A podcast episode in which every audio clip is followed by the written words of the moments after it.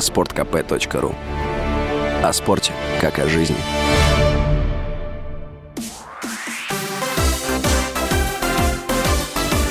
Новости спорта.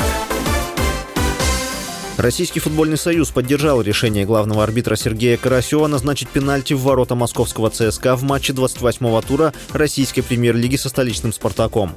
Встреча между «Спартаком» и «ЦСКА» прошла 21 мая и завершилась со счетом 2-1 в пользу краснобелых. На 87-й минуте при ничейном счете Карасев назначил пенальти за фол полузащитника ЦСКА Виктора Мендеса. Нападающий «Спартака» Квинси Промес не забил, удар отразил вратарь Игорь Акинфеев, однако затем форвард был точен на добивании. Таким образом, ЦСКА располагается на втором месте в турнирной таблице. «Спартак» занимает третье место. Чемпионом досрочно стал петербургский «Зенит».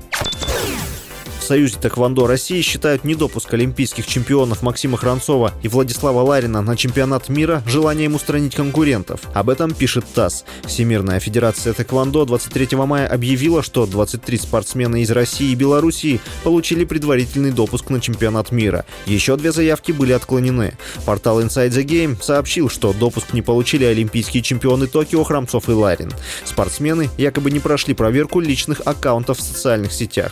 Всего к участию в чемпионате мира были допущены 14 спортсменов из России. Турнир стартует в Баку 29 мая.